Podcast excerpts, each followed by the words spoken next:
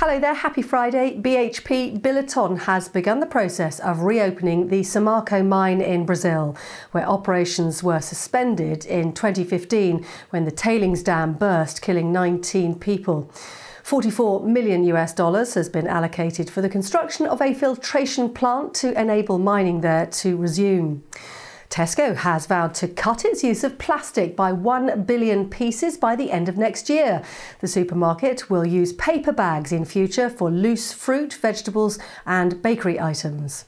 Kurdistan focused oil group Genel saw its net cash balance surge to 115 million US dollars at the end of last quarter.